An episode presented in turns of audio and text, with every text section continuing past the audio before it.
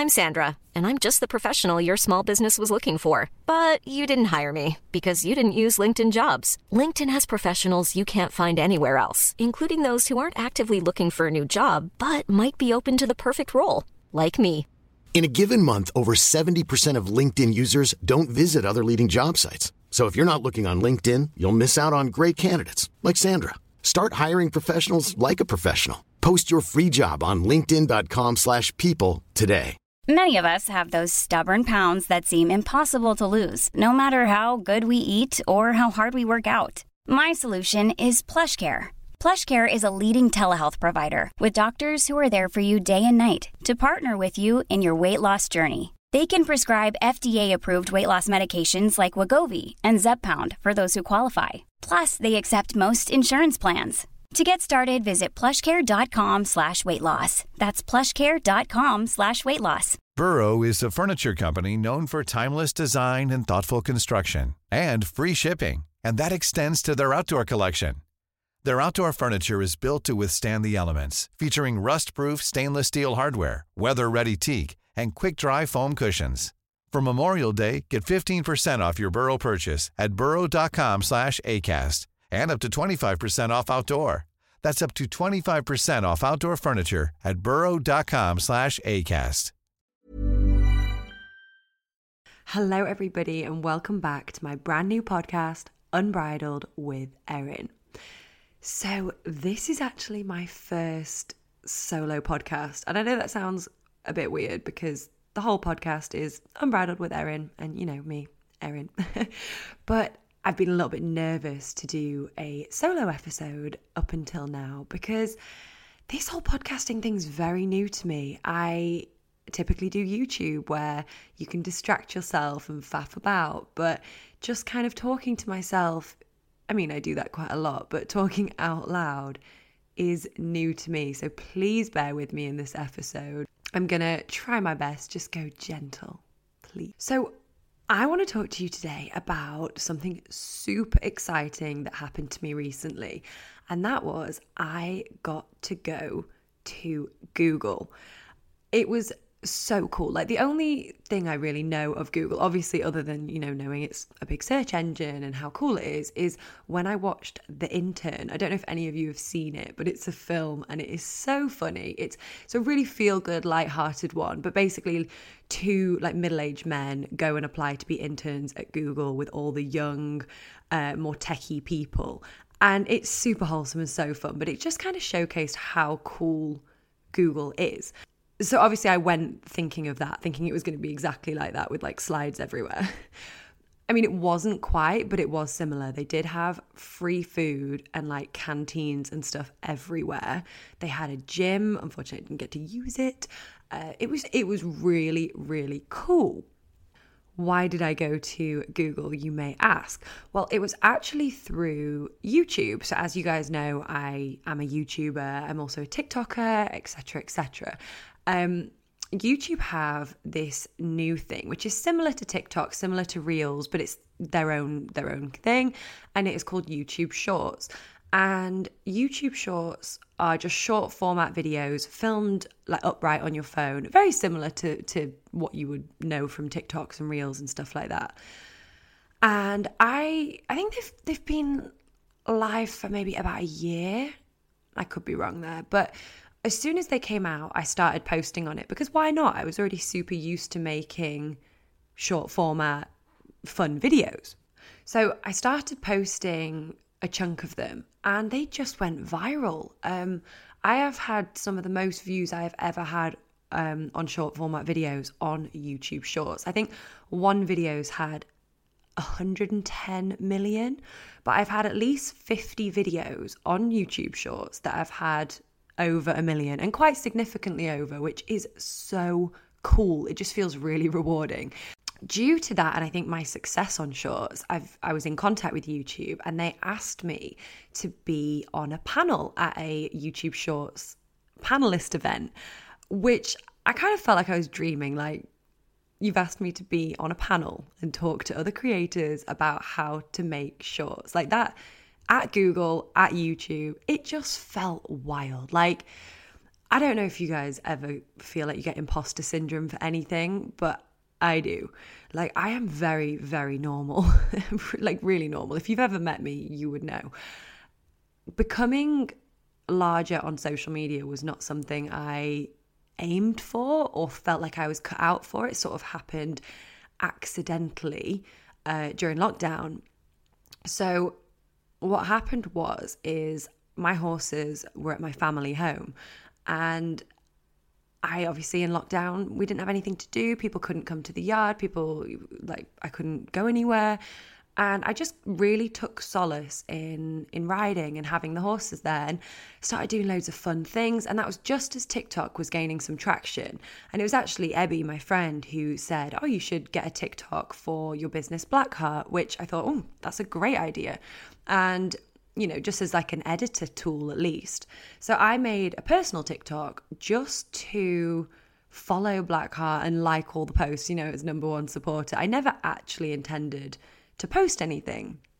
But then I thought, like, why not film some of my outfits and what I'm doing at the yard? And there, it just grew. It just, it just blew up very, very quickly. I think I was looking back through my stats the other day and, and some screenshots, I think I had about 100k in about a week or two because it was obviously when TikTok was super new, it had a load of traction, and no one had really anything else to do during lockdown. So that's kind of how it happened. It was completely accidental. And I mean, it's absolutely changed my life, and I, I'm very grateful for it, but it was fully by accident. And then that grew into posting more on Instagram and stuff like that. But I decided why not start a YouTube as well? Because TikTok at that point didn't pay you, and still at this point now, they don't pay you a lot. Um, if you've got the TikTok Creator Fund, it is really like very small. Uh, Instagram don't pay you at all unless you're getting paid posts from you know sponsors or, or people that want you to promote their product, which I don't really do a whole lot of. Like I prefer to just buy things if I like them, and I would never promote anything I didn't actually like because what's the point? Like, you're going to actually have to use it, and I don't want to be false. So, I really don't do a whole lot of paid posts, um, if any, actually. But then I thought, YouTube, right? Well, that's the only the only site or social media I know that will pay you without needing like a third party. You don't need somebody to come to you and say, I will pay you if you do this. Like it will do it through the ad revenue. So I started making YouTube videos. If you scroll back through my YouTube, you will laugh. I was horrendous. I hated being in front of the camera. I just used to stiffen up, feel so awkward and just not myself at all. Like I was like a little robot. But I gave it a go. I've obviously got better since then. I'm maybe a little bit too laissez faire now, but we move yeah, so I started making YouTube videos, grew it to a point where I could actually monetize the videos through the ad revenue because you have to get to a certain amount of watch hours and subscribers, I think. I mean, it was a while ago, so I, that might have changed now, but you have to get to that before you're eligible to monetize it. And at first, it's really, really not a lot. Like maybe if I was doing £100 in a month, like I was like, woohoo, this is cool. Um, it's obviously grown a little bit more than that now, but that's how I sort of fell into YouTube. And then obviously when YouTube brought shorts out, I was like, oh, this is a bit of me. Sign me up. And that's sort of how like my social media transition went. But I've really digressed. So that's why they asked me to be a panelist because I'm quite good at shorts and I've had good success at it. So it was a couple of weeks ago now. Um, it was all a bit of a whirlwind, but it was incredible. So I, I went to I was trying to get to London. So what happened was I went with my mum as my plus one, of course, and we were going to get the train, but obviously it's it's due like at the moment there's a lot of train strikes. So I was a bit nervous and we got there and the train was delayed. There was a fault on the line and it was so busy. So I was getting a little bit stressed. I'm Sandra, and I'm just the professional your small business was looking for. But you didn't hire me because you didn't use LinkedIn jobs. LinkedIn has professionals you can't find anywhere else, including those who aren't actively looking for a new job but might be open to the perfect role, like me. In a given month, over 70% of LinkedIn users don't visit other leading job sites. So if you're not looking on LinkedIn, you'll miss out on great candidates like Sandra. Start hiring professionals like a professional. Post your free job on linkedin.com/people today. There's never been a faster or easier way to start your weight loss journey than with PlushCare. PlushCare accepts most insurance plans and gives you online access to board-certified physicians who can prescribe FDA-approved weight loss medications like Wegovy and Zepbound for those who qualify. Take charge of your health and speak with a board-certified physician about a weight loss plan that's right for you. Get started today at plushcare.com slash weight loss. That's plushcare.com slash weight loss. plushcare.com slash weight loss. because I had a lot of bags. Um, I really don't like big crowded spaces, but then it was delayed, so there was no like estimated time of arrival on the board. It was just delayed, and I was like, oh gosh, okay, this is a problem because I didn't have a whole lot of time in between getting to London and getting to Google for the uh, dress rehearsal, and I kind of made an executive decision that, right, if I don't leave now and get my car, we might miss it or it's going to be uncomfortable or anything. So I ended up driving. I ended up cancelling my train ticket and driving myself and my mum to London. I had to swap in the last 20 minutes so I could put some makeup on. So that was quite quite funny trying to navigate the streets of London for my mother whilst trying to put mascara on. Not easy. Not easy. But anyway, got there for the dress rehearsal. I think I was early, so that I felt quite proud. I was like, I've earned some brownie points here.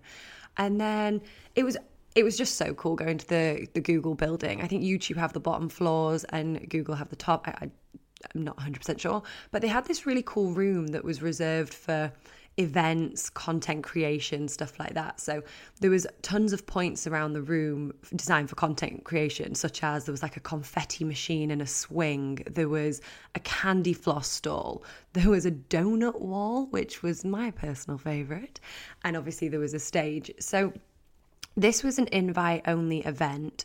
There was about, I think, 80 to 100 other creators that were going to be sitting in the crowd. And then I was being a panelist with another guy called Max, who's also incredible at YouTube Shorts. And then the sort of headliner for it was a guy called Cal Frazee on YouTube. It was actually my first time hearing about him, but I've had a look and his videos are very funny. So he's uh, one to go and have a look at. Yeah, so it was a little bit daunting, but obviously knowing that the people there were other creators made me feel a bit better because they are people that understand what they're doing. They're they're all in the same boat. So I didn't feel like there was a whole lot of judgment there. But at the same time, it's quite hard to tell people who are good at what they do how to do it better, if you know what I mean. Um, and they explained to me that a lot of the people in the crowd were other creators that were huge on other platforms, but not necessarily shorts just yet. They might have been new to it. So that was a bit daunting. But anyway, dress rehearsal went okay. I get a little bit awkward at first, so you know, you know what I'm like. Um, but I calmed down. I edited my first episode of this podcast actually in the waiting room, which was really cool. There was like a dressing room downstairs and um, like a like a breakout space, which was really cool. So I had a few hours just to kind of chill. I went, took advantage of all the food and the cafeteria and explored a little bit of Google. Then I went and you know edited, got myself ready, met met some of the other people. Um, it was it was great. So then it was time to go to the panel and basically what they were trying to ask us is how we got started into you know social media shorts etc what we do how we get the views and how we plan our content, you know, what's our favorite part, least favorite part, stuff like that. And I can't 100% remember my answers. I have got a YouTube video of it somewhere that I'll post at some point. But it was sort of like explaining that I became an accidental influencer, so to speak, like I just explained to you guys and how I create shorts and stuff. So, in terms of being a content creator, this is not my full time job. I have obviously two businesses and I'm a professional horse rider. So, that is full on. And I've managed to integrate content creation into a part of my everyday life. I would probably take videos one or two days a week maximum, but there's not a lot of planning, there's not too much uh, production value because I just take the clips when I think of something I want to film, when somebody's given a good idea of what they want to see. Or taking short format videos is super easy because I'm at the stables every single day. And you know, horses and animals, they're always doing something funny. So I can catch that quite quick. They also asked, like, what's your favorite part about it? And I just, I absolutely love it. I find it second nature, and I think it's a way for people to get to know you on a more, on a less serious level, actually, because you know, you're dancing around, you're lip syncing, you're doing really silly things that no normal self respecting adult should be doing. But it gives people a light hearted look into your life and your vibe, which I love. And I also love that it's helped me meet so many cool people.